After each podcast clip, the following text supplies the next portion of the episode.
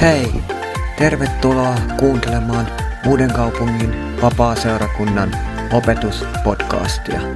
Lisätietoa seurakunnastamme saat osoitteesta lahdeseurakunta.net. Antoisaa kuunteluhetkeä.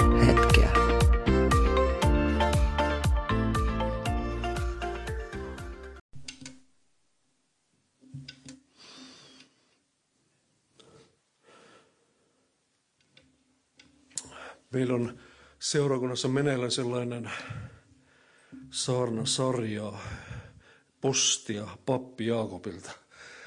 Eli helmikuussa aloitettiin ja sovittiin, että puhutaan Jaakobin kirjan pohjalta. Ja helmikuun ensimmäinen sunnuntai oli näin, että, että siellä mä puhuin ensimmäisen luvun pohjalta. Sitten viime sunnuntaina Anu Lampela puhui meillä sitten toisen luvun pohjalta. Ja nyt on kolmas luku. Ja mä en tiedä, olenko mä tätä tässä seurakunnassa missään käsitellyt ja osuuko se teidän tilanteeseen, ehkä ei osu ollenkaan.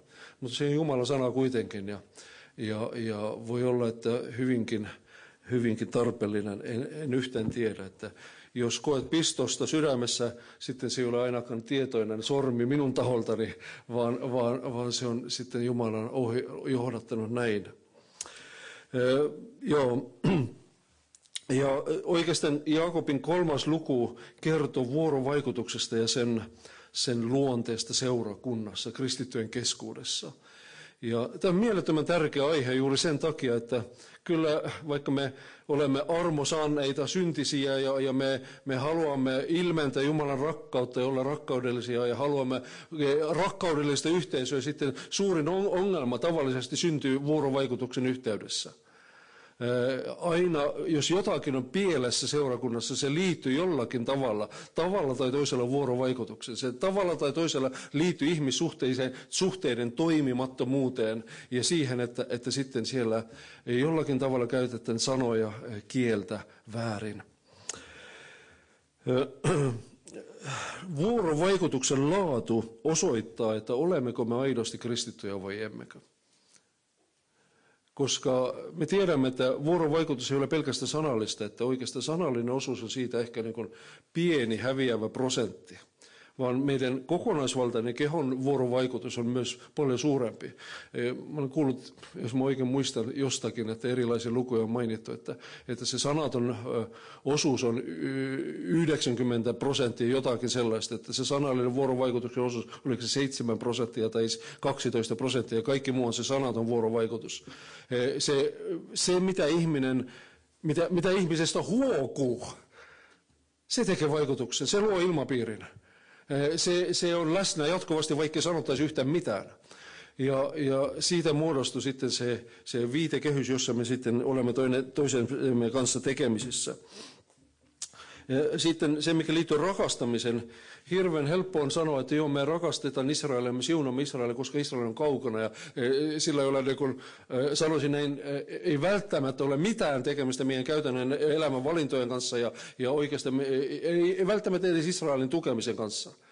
Me vaan tiedostamme sen, että, että, että okei, se on Jumalan valittu kansa ja sillä, näin kuuluu sanoa kristillisessä kulttuurissa, vapaa-kristillisessä kulttuurissa. Sitten muistan eräs ihminen oli, että hän, hän niin tykkä, että hän mieluummin rakastaa sitä Israelin etäältä, että ne on aika hankalia tyyppejä ne juutalaiset, että aina kun tulee lähelle sitten syntyy kitkaa ja sitten on ongelmia. Mekin usein olemme näin, että ihmiset keskenään me rakastetaan mieluummin etäältä. Herra siunaa tätä veljeä ja sisarta. Mutta annas, kun hän tulee lähelle, voi sitten on vaikea.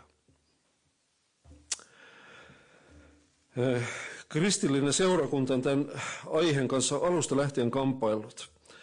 Ja toisaalta Jumalan rakkaus ja armo ovat ihmeellisellä tavalla vaikuttamassa seurakunnassa, mutta toisaalta kuitenkin usein on näin, että juuri me itse pilamme sen, mitä Jumala on tehnyt. Minä mukaan lukijana. Mä uskon, että me kaikki ollaan enemmän, enemmän tai vähemmän osallisia siinä.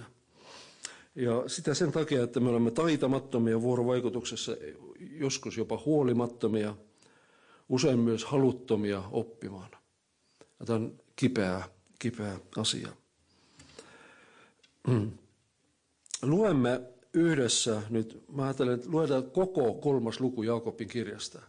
Että mä en usko, että liikaa raamattua luetaan Jumalan palveluksessa, mutta luetaan nyt koko kolmas luku. Se on 18 jaetta. Veljeni, älkää monet teistä ryhtykö opettajiksi, sillä te tiedätte, että me saamme sitä, sitä kovemman tuomion. Me kaikki hairahdumme monin tavoin. Jos joku ei hairahdu puheissaan, hän on täydellinen mies ja kykenee hallitsemaan koko ruumissa, ruuminsa. Kun panemme hevosille suitset suuhun, että ne tottelisivat meitä, me voimme ohjata niiden koko ruumista. Niin myös laivat, vaikka ne ovat suuria ja ankarien tulten kuljetettavia, niin ohjata varsin, niitä ohjata varsin pienellä peräsimällä, minne perämies tahtoo. Samoin kieli on pieni jäsen, mutta voi kerskailla suurista asioista. Kuinka pieni tuli ja kuinka suuren metsän se sytyttää. Myös kieli on tuli vääryyden maailma. Kieli on jäsenistämme se, joka tahraa koko ruumin ja sytyttä tuleen e, elämän pyörän, itse syttyen helvetistä.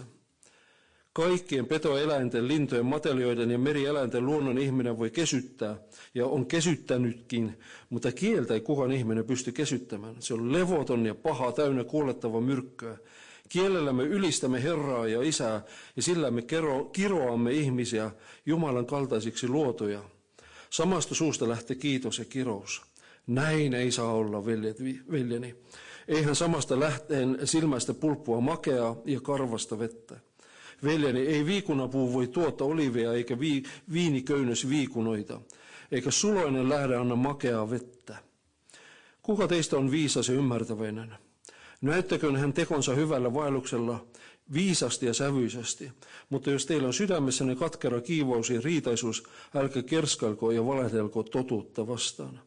Sellainen ei ole ylhäältä tuleva viisautta, vaan maallista, sielullista riivaajien viisautta. Sillä missä on kiivoutta ja riitaisuutta, siellä on myös epäjärjestystä ja kaikenlaista pahaa menoa. Mutta ylhäältä tuleva viisaus on ensin, ensin, ensiksikin puhdasta, sitten rauhaisaa, lempeää, taipuisaa. Se on täynnä laupeutta ja hyviä hedelmiä. Se on tasapuolinen ja teeskentelemätön. Vanhuskauden hedelmä kylvetään rauhassa rauhan tekijöille. Amen. Nyt mä en aio tätä niin kuin rivi riviltä kommentoida ja, ja sitä tekstiä yrittää avata, vaan, vaan tärkeimpiä asioita jotenkin tämän taustalta vai varsinkin haluan käsitellä. Ensinnäkin tämä teksti nostaa esille sellaisen vaikeuden, mikä meillä on, että kieltä me emme pysty hallitsemaan helposti. Kielen hallitsemisen haaste. Ja se on läsnä meidän elämässämme. Puhetta voi monin tavoin käyttää väärin on väärää puhetta, on valheellista puhetta, on syyttävä puhetta, on epäaitoa puhetta. Sitten puhetta voi käyttää väärin myös näin, että sitä on liian paljon vaan kun se ottaa kaikilta muilta tilan ja tukahduttaa keskustelun ja dialogin kokonaan. Tai sitten puhe, puheesta pidättäytymistä voi käyttää myös välineenä, ja suomeksi on siitä, siitä kehitetty hieno sana, mykkäkoulu. Ja, ja se on myös jonkinlainen sellainen ase sitten ihmisten välisessä vuorovaikutuksessa, koska silloinkin kommunikoidaan jotakin, vaikka ollaan mykkiä. Silloin ollaan osoittamassa mieltä, vaikka ollaan, ollaan mykkiä tai pidetä mykkäkoulua. Jaakob sanoo tässä näin, että kieli on pieni jäsen, mutta voi kerskailla suurista asioista, kuinka pieni tuli ja kuinka suuren metsän se syryttää. E, ja hän osoittaa siihen, että, että se, sillä on mieletön potentiaalia rikkoa ja, ja satuttaa ja, ja, ja saada pahan, paheksunta ja, ja sekannusta aikana. Ja sitten hän sanoi, että myös kieli on tuli vääryyden maailma. Kieli on jäsenistämme se, joka tahraa koko ruumin ja sytyttä tuleen elämän pyörän itse syttyen helvetistä. Se on aika rajua teksti oikeastaan. Että, että se osoittaa, että aina kun me käytetään kieltä väärin, sitten jollakin tavalla me olemme vihollisen asialla. Jollakin tavalla me toimimme harkitsemattomasti ja sitten meidän langennut luonteemme sitten on oikeastaan hallitsemassa meitä. Musta tuntuu, että me emme useinkaan tiedosta, miten paljon vahinkoa me aiheutamme, mikäli käytämme kieltä väärin.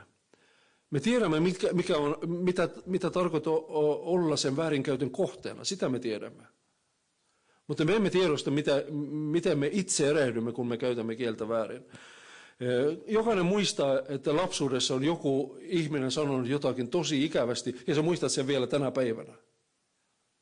Minä muistan näitä tilanteita, kun joku on sanonut, ja, ja kirkkaasti on mielessä vielä se äänen sävy ja se ilmapiiri ja se tilanne, ja, ja siitä on 50 vuotta aikaa.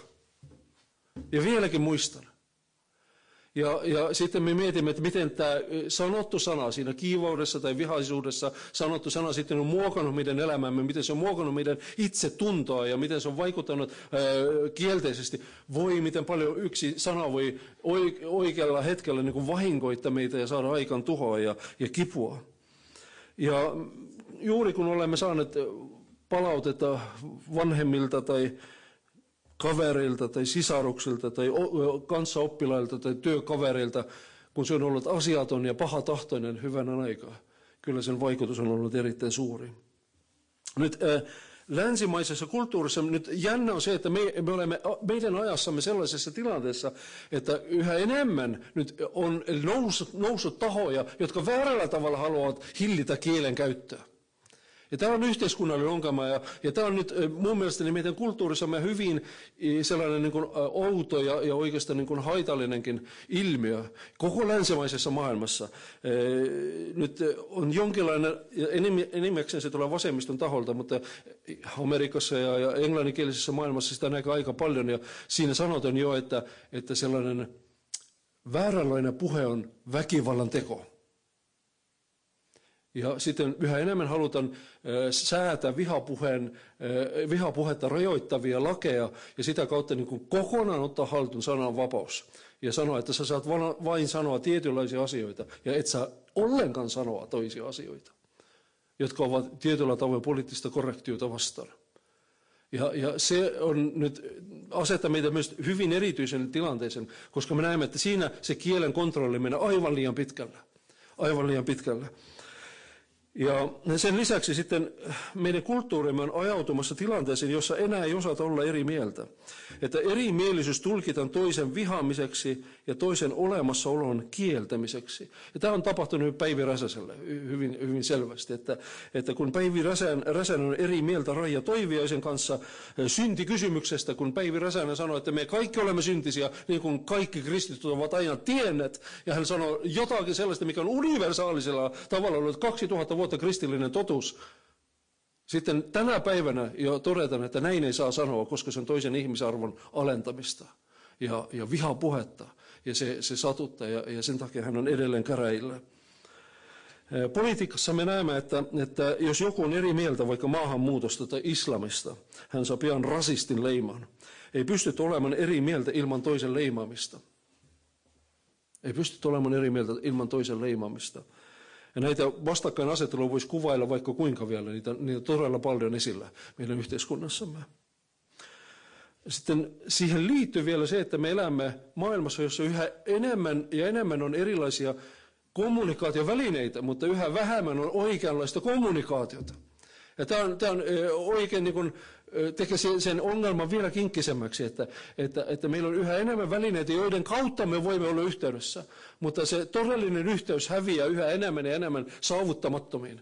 Ja tämä näkyy erityisesti nyt sitten sosiaalisen median alustoilla ja tämän, tämän päivän nuorien, nuorten niin kuin käyttäytymistä silmällä pitäen, että, että somessa on näin, että algoritmi vahvistaa sinun omia mielipiteitä. Mitä enemmän sä haet tietynlaista sisältöä, sitä enemmän sulle sitä sisältöä syötetään eteen. Ja sulle syntyy vaikutelma, että kaikki ajattelevat näin kuin minä. Ja se vahvistaa vaan sinun ennakko, näitä ennakko-oletuksia ja, ja sun vakiintuneita mielipiteitä. Ja, ja sitten on näin, että siitä syntyy yhä jäykempi asennoituminen tietyissä kulttuurisodan kysymyksissä ja kaikissa muissa sellaisissa asioissa. Ja sitten on näin, että nuorten kesken usein erimielisyys somessa ratkaistaan poistamalla toinen koko, kokonaan keskustelusta tai sitten haukkumalla hänet julkisesti toisten edessä, tuhansien ihmisten, miljoonien ihmisten edessä, tai tekemällä hänestä jonkun meemin tai jonkinlaisen muokatun kuvan, joka on halventava ja ilkeä ja, ja näin edelleen näin poispäin. sitä voidaan sanoa, että myös tämä on niin kuin kielen väärinkäyttöä. Kielen väärinkäyttöä.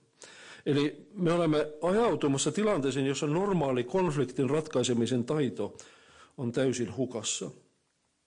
Tämän taustalla vaikuttaa vielä se, että nykyään käsitys objektiivisesta totuudesta on melkein täysin hylätty.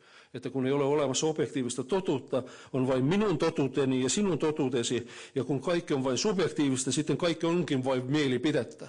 Ja, ja sitten, sitten se kaikki pelkistö vain siitä vallan taisteluksi. Että se, joka huutaa kovemmin, sitten se on voittaja viimeksi. Ja tätä me näemme myös meidän yhteiskunnassamme että, että joku pieni vähemmistö, äänekäs vähemmistö voi saada koko yhteiskunnan niin kuin tanssimaan oman pillinsä mukana. Ja, ja mikäli todella sitten itse kristityinäkin ajautumme samanlaiseen ajattelumalliin, sitten me pian syyllistymme pahoihin väärinkäyttöihin ää, kielen suhteen ja, ja, ja ylipäänsä ihmissuhteissa. No kun nyt kysytään, että mikä on se ongelma, okei, okay, että Jaakob sanoi tässä, että kieli sytyttää suuren tulen ja aiheuttaa paljon ongelmia, mutta mikä on se juuri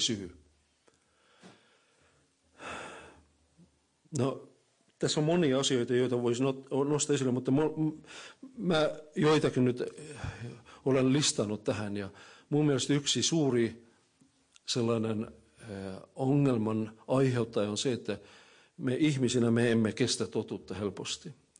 Ja kun äh, sellaisen ikävä totuus meistä tulee kohti jossakin tilanteessa, sitten, sitten se satuttaa meitä, se, sitä on vaikea kestää, me sitten helposti reagoimme sitä vastaan. Meidän on vaikea kuulla totuutta, varsinkin kun se tulee lähimmäisen suusta. Ja, ja se vaan on näin, että mä en tiedä, onko teistä joku huomannut, että erityisesti silloin, kun puoliso sanoo jotakin, mikä ikävällä tavalla kirpaisi meitä ja on totta meistä – se ei tunnu hyvältä välttämättä.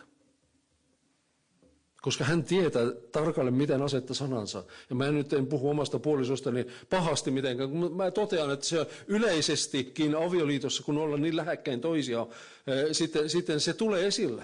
Totuus minusta, se ikävä totuus minusta myös paljastuu eh, niin kuin väistämättömästi.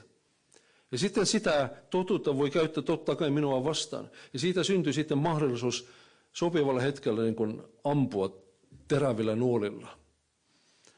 Ja voin sanoa, että kiitos Herralle, minun puolisoni ei ole käyttänyt tätä asetta väärin mua vastaan kovin paljon. Että, että en, en puhu tässä että uhrin asemasta käsin. Usein on näin, että meillä sanotaan kymmenen positiivista asiaa ja sitten yksi negatiivinen. Kuvitellaan tällaista tilannetta. Mikä jää mieleen?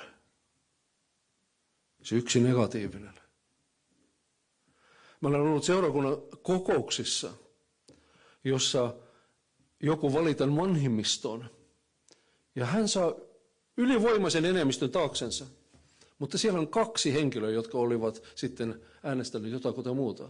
Ja se ihminen menee kotiin, se valittu vanhimmiston jäsen menee kotiin pohtien vaan sitä, ketkä olivat ne kaksi, jotka sitten eivät tukeneet hänen ehdokkuutta vanhimmistoon. Ja se valloitti kaiken hänen ajattelun maailmansa. Meidän on vaikea kohdata totuutta, meidän on vaikea kohdata näitä tilanteita, joita on mahdollista tulkita meitä vastaan. Voisimme kysyä myös näin, että pystytkö ottamaan vastaan negatiivista palautetta ilman, että loukkaantuisit ja etääntyisit palautteen antajasta. Tässä on kysymys tietenkin myös siitä, että missä sävyssä palaute on annettu. Mutta tämä kysymys lähtökohtaisesti on erittäin tärkeä. Pystytkö ylipäänsä ottamaan vastaan negatiivista palautetta? Ja musta tuntuu, että kaikki te, jotka olette minua vanhemmat, te, teillä on se taito varmasti olemassa – te, te, teillä se, te olette oppineet Herran nuhteessa ja kurissa ja, ja te olette nähneet elämää ja teillä se taito on olemassa. Enemmän tai vähemmän, mutta nykynuoriso kasvaa tilanteessa, että he eivät, he eivät kestä enää, koska heidät on opetettu ikään kuin siihen mallin, että, että jos olet eri mieltä, sitten sä et rakasta minua, sä et hyväksy minua. Ne asiat menevät sekaisin tänä päivänä. Tai sitten voiko olla näin joskus, että Oletko mielestäsi aina oikeassa?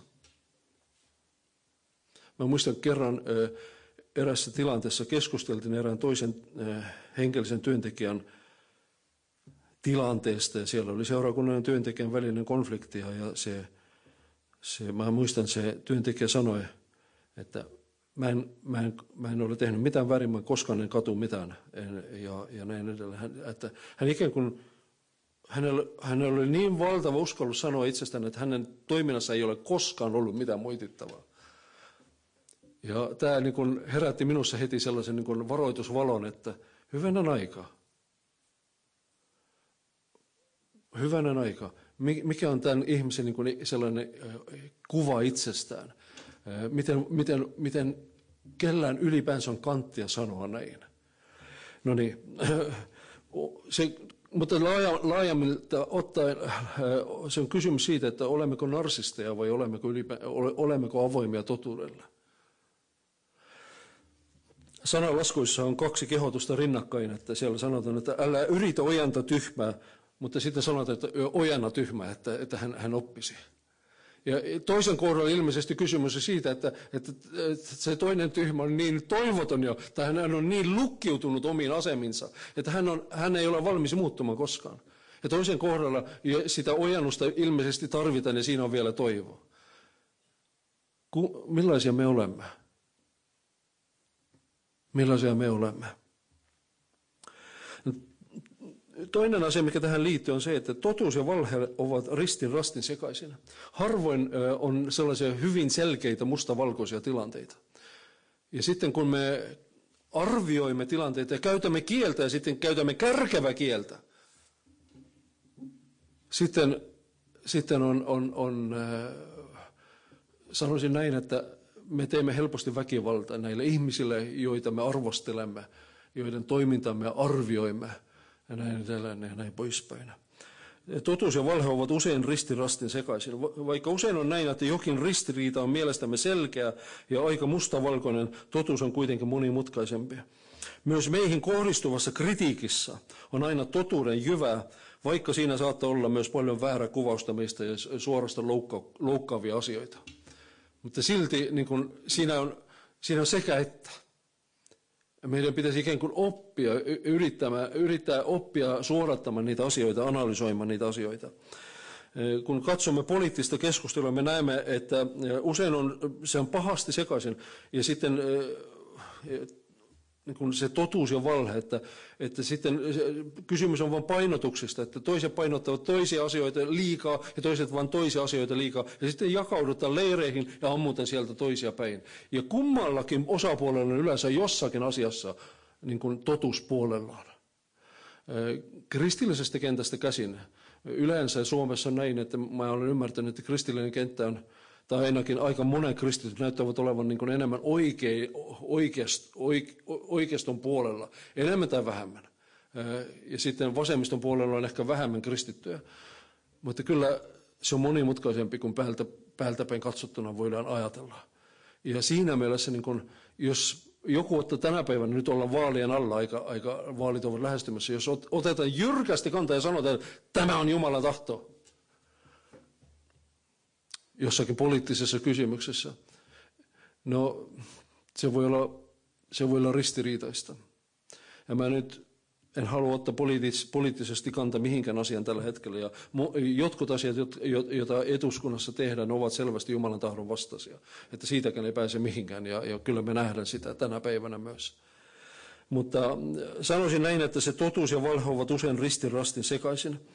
Kun katsomme avioeron liittyviä keskusteluja, Siinä on, siinä on aina kaksi kilpailevaa kertomusta siitä, mitä on tapahtunut. Mä olen avioliittoneuvonta jonkin verran tehnyt oman vaimoni kanssa. Ja voi miten vaikea se on. Koska kun kuunnellaan toista osapuolta, tuntuu, että kaikki, kaikki on ymmärrettävä. Mä ymmärrän, me koemme myötätunto, kaikki sopii. Joo, ymmärrämme, varmasti se tilanne on sellainen. Ja sitten yhtäkkiä se kuuntelee toista osapuolta, ja sekin tuntuu olevan, joo, ymmärrän, kaikki tuntuu olevan niin kuin hän kertoo, mutta ne kaksi kertomusta eivät sovi yhteen. Eivät sovi yhteen. Ja sitten herää kysymys, että kuka nyt tässä valehtelee? Ja kumpikin tuntuu kertovan aidosti totta. se totuus ja ne väärät käsitykset, väärät tulkinnat ovat ristirastin sekaisin keskenään. Ja välillä voi olla erittäin vaikea saada selvyyttä siitä, että missä mennään oikeasti, missä on totuus. Juuri sen takia pitää pidättäytyä olemasta nopea arvioissamme ja, ja pitää pidättäytyä niin tuomitsemisesta. Vältä jäykän aseman ottamista. Ole valmis siihen, että ongelmassa on enemmän puolia kuin mitä olet huomannut. Sitten vielä yksi asia. Me itse olemme osa ongelmaa, koska katsomme asioita oman vinoutuneen perspektiivin kautta. Ja erityisesti niin kuin painottaisin tässä sitä, että meitä jokaista on haavoitettu ja loukattu jossain vaiheessa. Ja aina kun jokin haava vaikuttaa taustallamme, sitten se vinauttaa meidän perspektiiviämme. Ja me tiedämme sen, että kun, kun nuori, mä itse niin kuin ihan nuorena aviomiehenä koin sitä, että, että, että kun mulla oli, kun äitisuhde oli vähän vaikeampi ja, ja, ja, ja näin edelleen, niin se on muokannut mun elämäni aika paljon. Sitten yhtäkkiä se, mitä mun vaimoni sanoi siinä aviosuhteessa, yhtäkkiä se, se värjäytyi aivan erilaiseksi juuri sen takia, että mä olin lapsuudessa kokenut paljon hankalia asioita. Ja yhtäkkiä se, mitä hän sanoi, ikään kuin kuulosti aivan eri tavalla minun korvissani kuin se, mitä hän oikeasti tarkoitti ja oli sanomassa. Ja näin se muuttui monimutkaiseksi, koska, koska sitten juuri tällaisesta kivun kokemuksesta käsin me ylireagoimme, ylitulkitsemme toisen sanomisia ja sitten tulee konflikti, jota on vaikea hallita, vastakkainasettelu, jota on vaikea selvittää. Ja sen seurauksena me näemme sitten uhkaa siellä, missä sitä ei varsinaisesti ole, ja me ylireagoimme. Me lähdemme sotaan tilanteessa, jossa riittäisi yksinkertainen toisen ihmisen kuuntelu, ja sitten mekin sanomme asioita väärin omaan puutteellisen ymmärryksemme pohjalta ja kärjistämme joskus tahattomasti, joskus ihan tahallisestikin. Ja sitten aiheutamme vahinkoa kielen kautta. Mutta ihan yksi keskeisimpiä asioita, joka sitten on sen kielen väärinkäytön taustalla, on se, että, että ihmisen on vaikea nöyrtyä, erityisesti toisen ihmisen edessä. Erityisesti silloin, kun jonkinlainen ristiriitatilanne on päällä. Ja meidän ylpeytemme ja rikkinäisyydemme estävät usein rakentavan vuorovaikutuksen. Ylpeytemme sanoo, että minä menetän kasvoni, jos annan periksi. Minä menetän kasvoni, jos annan periksi. Ja sen takia sitten usein annetaan totuuden jäädä kakkoseksi. Ja sitten tärkeäksi muuttama se, että mä voittaisin väittelyn. Mutta sitten meidän rikkenäisyytemme taas sanoo meille, että, että minua kohdellaan kaltoin ja minua on, taas lyödään ja sen takia mä en voi ottaa vastaan, mitä toinen oikeasti on sanomassa. Ja sitten meidän oma haava on toisaalta se, mikä sitten estää meitä ottamasta vastaan totuutta, sitä ehkä vähäistäkin totuutta, mitä toisen puheessa on, on, on, olemassa. Ja taas me, me ikään kuin syyllistymme siihen, että, että me emme voi kasvaa, me emme voi oppia, me emme voi muuttua, me emme kykene muuttamaan omaa asennetta. Ja kun tämä yllä mainittu dynamiikka ohjaa meidän käytöstämme, sitten me olemme jatkuvasti turhaan haavoittuvia ja tarpeettomasti hyökkääviä. Ja sitten siitä, siitä syntyvät kaikki ne kielen synnit. Että me ammumme te, tulisilla nuolilla ja, ja, ja teemme asioita, jotka, joita kristittyneen pitäisi tehdä. Ja sitä on hätkähdyttävä välillä kuulla. Ihan viime viikolla kuulin, kun erään luterilaisen kollegan kanssa juteltiin erästä asioista, er-, erästä ongelmasta, mikä on luterilaisessa kirkossa nyt hyvin voimakkaasti päällä, Rauman seurakunnassa esimerkiksi. Ja hän sanoi, että häntä on pöyristyttänyt se, miten kristityt, uskossa olevat ihmiset, miten törkeästi he ovat hyökänneet sitten heitä, heitä vastaan. Ja mä en tiedä, mikä, kenen puolella on tässä totuus, mutta että mun mielestä se, se että, että juuri kristityt käyttäytyvät väärin, se tuntuu olevan, se tuntuu olevan erittäin ikävä asia. Erittäin ikävä asia. Sitten ö, olen lukenut, Yancey on siitä kirjoittanut esimerkiksi, että, että Amerikassa kun sä sanot, että sä olet evangelical, eli e-, evankelikaali, sitten se on monien, monien silmissä se on kirosana, koska ää, nämä ihmiset ikään kuin on valtavirran silmissä usein leimautuneet hyvin suvaitse, suvaitsemattomiksi, hyvin rakkaudettomiksi, rakkaudettomiksi ja näin edelleen näin poispäin. Ja se huono käytös on usein ollut se, mikä on leimannut heitä.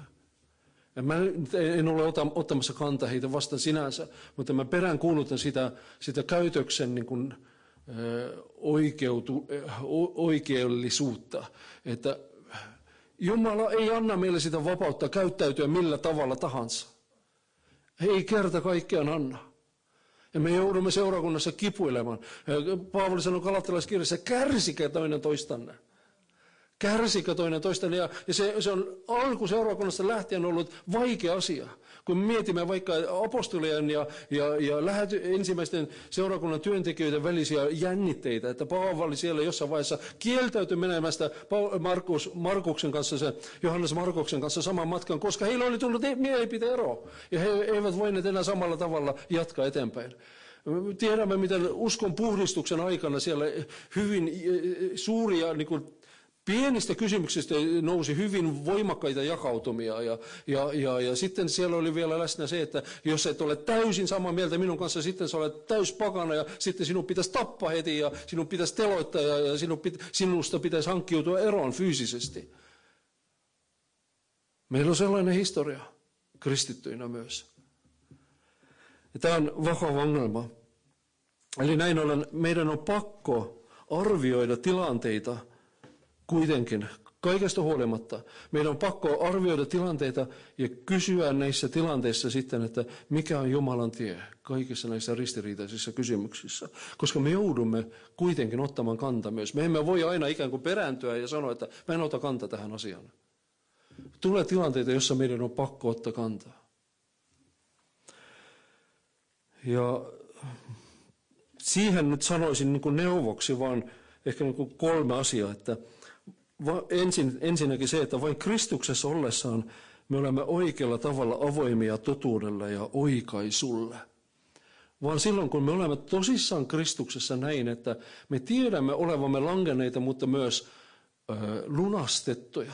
Tiedämme olevamme keskeneräisiä ja syntisiä, mutta myös ehdottomasti rakastettuja. Silloin meissä on sellaista oikeanlaista oppimiskykyä, että, että me, kun, kun se on hyväksytty tosiasia, että minä olen puutteellinen ihminen.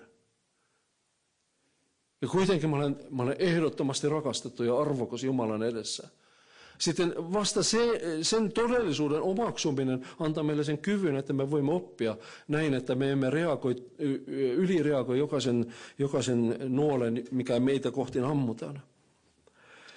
Toinen asia on se, että meidän itsetunnon pitää olla perustunut Kristukseen – ja meidän asemamme varmuuteen Jumalan edessä. Eli meidän pitää olla niin juurtuneita Kristukseen, että me tietämällä tiedämme olevamme ja hänen perheen jäseniä. Ja, ja, ja, ja, ja se on meidän identiteettimme perusta. Että mun identiteettini perusta ei ole se, mitä toiset ajattelevat minusta ensisijaisesti. Tai että mun identiteettini perusta ei ole se, mitä minussa somessa kirjo, kirjoitetaan. Ei.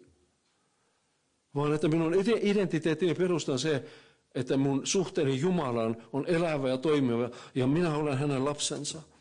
Että meidän turvallisuuden pitää olla eheä siinä varmuudessa, että me olemme todellakin ehdottomasti rakastettuja. Vain silloin on näin, että negatiivinen palaute ei tuhoa meitä, eikä toisen ihmisen eriävä mielipite ole uhka. Ja kolmanneksi sanoisin näin, että pitää muistaa, että me annamme todellakin väärän kuvan Kristuksesta, mikäli emme suostu oppimaan. Mikäli emme suostu oppimaan, niin menemään eteenpäin oman sisäisen niin eheyden työstämisessä ja Jumalan työpöydän olemisessa ja, ja omien haavojen käsittelyssä ja vääränlaisten reagointitapojen ikään kuin karsimisessa. Ja mikäli emme suostu kehittymässä, kehittymästä, mikäli emme suostu kehittymään, sitten me astumme siihen saman haravan yhä uudelleen, yhä uudelleen ja yhä uudelleen se kolauttaa meitä, meitä päähän. Mä olen nähnyt tällaisia ihmissuhteita, jossa, jossa henkilö A sanoo aina sen tietyn ärsyttävän sanan ja henkilö B reagoi aina sillä tyypillisellä tavalla ja tuntuu, että sitä jatkuu vuosia ja vuosikymmeniä ja tuntuu, että niin kuin ollaan täysin kyvyttömiä oppimaan. Ja, ja kuitenkin kysymys kristityistä. Maailmalla on paljon kritiikkiä kristinuskoa vastaan pelkästään sen takia, että kristityt käyttäytyvät huonosti. Pelkästään sen takia. Ja, ja yhteiskunnallinen tilanne toisaalta on vaatimassa sitä, että me voisimme kirkkaasti ja selvästi sanoa myös eriävän mielipiteen ja kuitenkin tehdä sen näin taidokkaasti, että meitä ei voi syyttää pahan tahtoisuudesta tai ilkeydestä tai vihamielisyydestä tai mistään sellaisesta. Ja tämä ei ole aina helppoa. Meidän pitäisi nousta näiden tilanteiden yläpuolelle ihan oikeasti. Ja se on mahdollista ainoastaan silloin, kun me olemme itse nöyrtyneet Jumalan edessä, kun oma egomme on voitettu Kristuksen suuruuden vaikutuksesta. Ja me olemme sisäisesti alistuneet hänelle, antautuneet hänelle ja tavoittelemassa ei omaa mainetta ja etua, vaan, vaan Kristuksen kirkkautta meidän elämässämme. Silloin meistä tulee näitä toimijoita, jotka kykenevät rakentavasti olemaan vuorovaikutuksessa toisinsa. Nyt Jaakobin kirjan sen kolmannen luvun jälkimmäinen osa on ikään kuin piste iin päällä. Että kun hän on ensimmäisen niin kuin osian siellä puhunut kielen siitä hallitsemattomuudesta ja, ja, ja se, miten, miten, miten paljon pahaa sen kautta voi tapahtua. Sitten se luku päättyy siihen, että hän kuvailee, millainen on taivallinen viisaus. Ja se on ikään kuin just se mitalin, tai se oikeastaan sen, sen, sen kontrastin niin kuin toinen puoli, että, että se maallinen tapa, se langenneen ihmisen tapa käsitellä asioita tässä, ja sitten se taivallinen, jumalallinen tie on tässä. Hän sanoi, että jokaista 17 sieltä hän sanoi näin, että ylhäältä tuleva viisaus on ensin, ensiksikin puhdasta, sitten rauheessa, lempeä, taipuisa. Se on täynnä laupeutta ja hyviä hedelmiä. Se on tasapuolinen ja teeskentelemätön. Ja kun mä mietin, että olenko minä sellainen, oletko sinä sellainen? No mä uskon, että me haluaisimme olla. Mutta mä uskon, että me olemme matkalla siihen. Jokainen meistä omalla tavalla. Toiset ovat pidemmällä, toiset vähän, vähän alkutekijöissä. Tätä voisi myös kommentoida eri, eh, näitä, näitä, näitä eri eh, aspekteja, mitä sitten Paavali sanoi sellaisen ihmisen arvoista, että kun hän on rauhassa, voisimme sanoa, että hän ei ärsynny helposti eikä etsi konflikteja, hän on itse rauhassa ja tavoittelee rauhaa toisten kanssa. Hän on lempeä, hän ottaa toisista hyvää, olettaa toisista hyvää ja on yleensäkin rakkaudellinen. Esimerkiksi se, että me oletamme toisista hyvää, vaikka olemme eri mieltä. Se on taito, jota pitää oppia. Se on valinta, joka pitää tietoisesti tehdä erilaisissa tilanteissa. Että, että toinen ihminen ei maalautuisi meidän silmissä toivottamaksi paskiaiseksi. Antaksi kielenkäyttöni. Sitten taipuisa.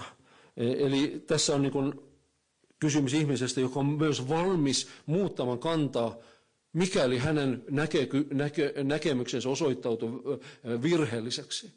Mä olen just viime päivin ollut eräässä tilanteessa, kun mä olen ihmetellyt niin kuin erään ihmisen niin kuin kykenemättömyyttä muuttua, tai muutta kantansa.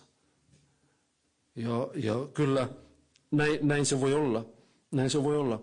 Tai sitten täynnä laupeutta, eli ihminen on valmis antamaan anteeksi nopeasti, on armollinen, täynnä hyviä hedelmiä, että hänen elämästä näkee ja aistii Jumalan rakkauden ja Jumalan läheisyyden tuoksun tasapuolinen, eli sellainen ihminen, joka haluaa kuulla aina molemmat osapuolet ja eri näkökulmat ennen kuin hän ottaa kantaa ja tekee, tekee johtopäätöksiä.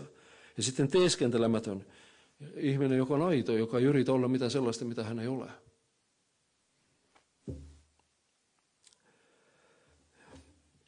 Mä kaikissa seurakunnissa, joissa mä olen ollut, mä olen huomannut, että näitä asioita työstetään, joudutaan työstämään. Aivan jokaisessa. Ja aivan jokaisessa nousevat esille juuri nämä asiat. Ihmisen ylpeys, ihmisen rikkinäisyys, kyvyttömyys oppia. Ja toisaalta joskus valtavan hienosti, kun näkee, että ihminen voi muuttaa. Jumalan armon vaikutuksesta, Jumalan rakkauden kautta. Mikä voittaa? Mikä mahdollisuus? Herra, antako meille armoa ja viisautta. Itse tarvitsen sitä päivittäin. Hiljennytän rukoukseen. Tule Herra Jeesus ja auta sinä meitä. Herra, sä näet, miten Herra, sä näet, miten itse kukin meistä voi olla niin kuin omalla tavalla kykenemätön näkemään hyvää toisissa, niissä, joiden kanssa me olemme eri mieltä. Herra, sä näet, miten vaikea meidän niin kuin, työstää ristiriitoja, keskinäisiä ristiriitojamme. Ja, ja erityisesti, jos on kysymys jostakin konfliktista jo. Herra, armahda meitä. Armahda meitä kristillisiä seurakuntia. Herra, haluan rukoilla erityisesti seurakuntien sisäisen ilmapiirin puolesta, Jeesus.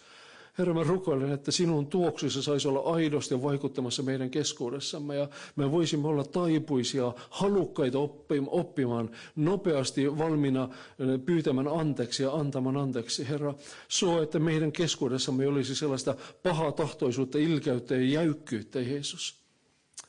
Kiitos siitä, että sinä näet meidän kyvyttömyyden ja sinä, sinä olet tullut juuri sitä varten, että, että sä voit muuttaa ja haluat muuttaa meitä. Herra, sinun nimessäsi rukoilen, että auta meitä kasvamaan ihan käytännön tasolla ihmissuhteissamme, seurakunnassamme ja myös kun olemme yhteydessä ympäröivän maailman. Sitä rukoilemme Herra sun pyhässä nimessä. Amen.